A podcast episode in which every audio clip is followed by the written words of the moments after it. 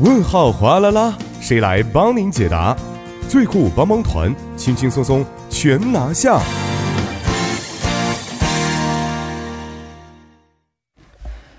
生活小贴士尽在帮您解答。那么，帮您解答节目呢，将会由作家尹月就市民朋友们在韩国生活中遇到的大小问题进行现场解答。那好的，马上有请出我们的节目作家尹月，你好。你好，主持人，大家晚上好。嗯，你好。好，那今天要给我们带来的问题是什么样的？哎，今天不是周一嘛？那哎，这个周一这个话题呢，可能跟职场没有关系啊。嗯。但是怎么说，如果是家里有孩子的这个父母们，应该留意到了，就是说我们这一年也快要过去了，这一周不是十一月份的最后一周嘛？是。那其实对于家里有孩子的父母来说，更重要的可能会有这个明年这个开春家里有小孩要上学的。嗯。所以呢，今天我们这个问题呢，就跟这个孩子的一些上小学的流程有关，是这样的一个问题。对。哎，你说的。过年这个事情啊，昨天我在翻这个短视频的时候呢，有一个人在制作一个视频，说距离春节多长时间，然后放的音乐你知道什么？噔噔噔噔噔噔噔噔噔，然后我的当时我听着音乐，你知道我心就特别慌的感觉啊！为什么？一年就过去了，这么就过去了，你干了些什么？都不知道这一年干什么。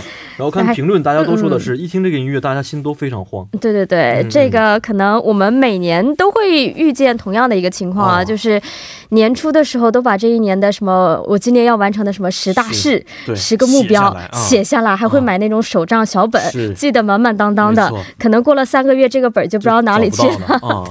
其实找到的话，年底的时候可能降低一些要求。对，降低一下。过了半年，哎，那我就减少一半吧。然后再到了年底，哎呀，马上就一个月了，我看看我还能完成什么。找一些借口，一定要对对对对对。然后后来再过一阵就想，哎，算了，反正还有一个月，明年再说吧。或者把开头写一下二零二零年就可以，对，换一个字啊，二零二零年就可以了。哎，今年我们变化比较多，这个从一九变成二零了，一下要变改两个数字呢。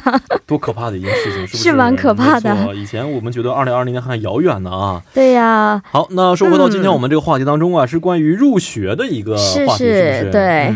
你看，二零二零刚刚主持人也说嘛，二零二零很遥远。那你知道这个明年正常入小学的这个孩子的年龄段是多大吗？这还不是很清楚。对，那我们看一下。我今天了解了一下，我都没有想到这个，别说零零后了，这个一零后的孩子们都要上学了。所以明年二零二零年三月份正常入学的，他们的标准的，我们说韩国的合法，就说允许他们上小学的年龄段是二零一三年的一月十一日，一月一日到十二月三十一日的。这样的出生的群体啊，也就是说上小学，对上小学，也就是说从我们这个从今年看的话，就是满六周岁到明年七周岁的孩子啊，是属于二零二零年入学的这个年龄群体。对，当然我们也不可能说所有的家庭的孩子，他就说呃满了这个年龄就会上学，他可能会有一些个人的身体因素，或者说家庭环境的因素，有想要延迟的。没错，那可能也有人家的孩子，比如说我一四年的，但是我们家孩子可能因为也是因为父母工作的关系啊，没有人看管，想让他提前上学，这种提前或者延迟呢也是可以办理的，但它仅限于以一年一个单位。哦，也就是说想要提前入学的呢是二零一四年生的明年孩子。啊呀！明年想要入学是二零一四年生，那么想要延期一年的入学的呢，同样也是二零一三年这一年生的孩子，可以在自己所在的这个居民栋或者居民区的这个居民中心提出申请就可以了。是啊，那如果我申请之后啊，我这个要收到入学通知书才能够上学啊。是的，是的。这个入学通知书什么时候能够收到呢？哎，现在我们这个就是说各个居民这个所在区域的这些居民中心，他们已经开始。这个统筹了，已经开始就开始计划这个区域内的有多少名孩子是。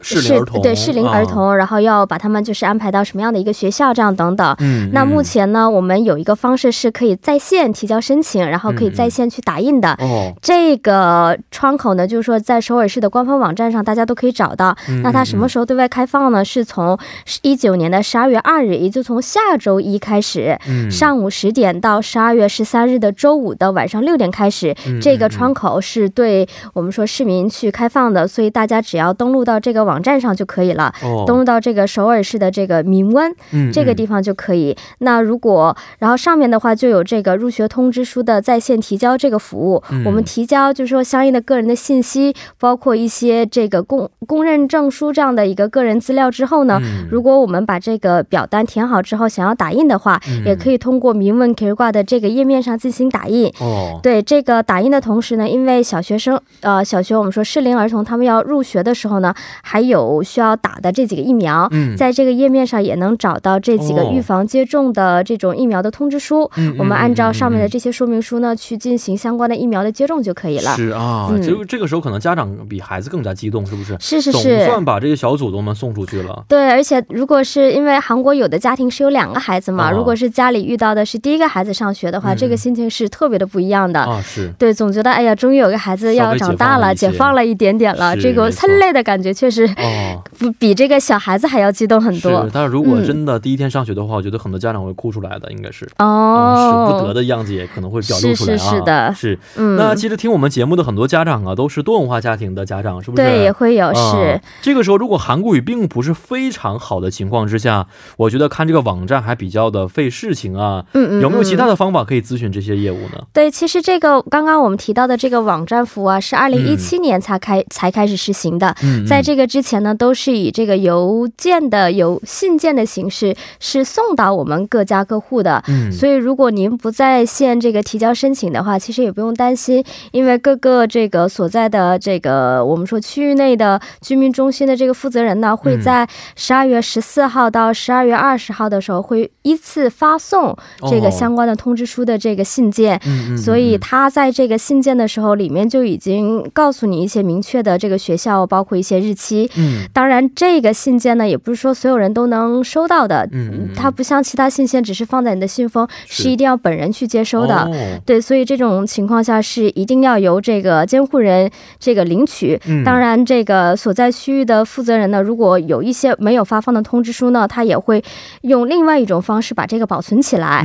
如果您到时候还没有收到的话，可以到相关的居民动中心去再问一下，是对对，我这边为什么没有收到这样的原因，他可能到时候再给你相应的这样的一个解释。嗯嗯嗯，这是个大事儿啊，大家可能要打起精神来了啊。是的，因为你有这个才能去这个上学嘛，是没错啊。嗯，那拿到这个入学通知之后啊，下一步应该怎么去做呢？对，是这样，就是我们收到这个我们说入学通知书之后呢，是到十二月二十号为止啊，填好这个相应的信息，然后通知给这个你家孩子要入学的这所学校的这个校长。嗯，那么如果我们说，因为到这个十二月。底为止，到另外一年的三月二号，我们说正常开春上学的这段三一两个月期间，可能家里还会有一些变动，嗯，对不对？比如说可能搬家呀，或者说想要这个延期的这种情况呢，这种情况呢，就要和这个学校的校长再进行进一步的反应。哦，那还有一个就是说，我们大家要知道的是，韩国这边的学校它是有一个叫做小学预备集合的这样的一个说法，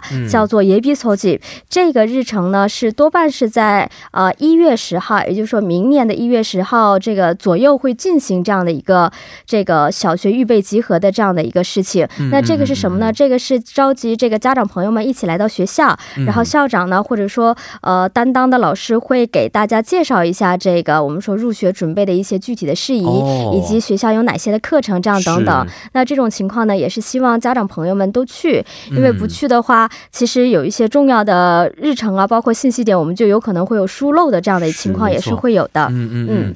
呃，演月还记得吗？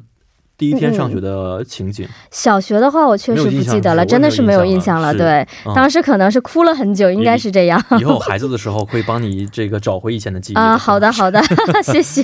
好，今天也是非常感谢演月啊，咱们明天再见。好的，明天再见。嗯，再见。那同时也十分欢迎各位听众朋友，可以在我们的节目官方网站或者是 S S 上去咨询生活中遇到的大小问题。如果您的问题被节目组选中的话呢，还有机会获得我们节目组送出的电子咖啡代金券。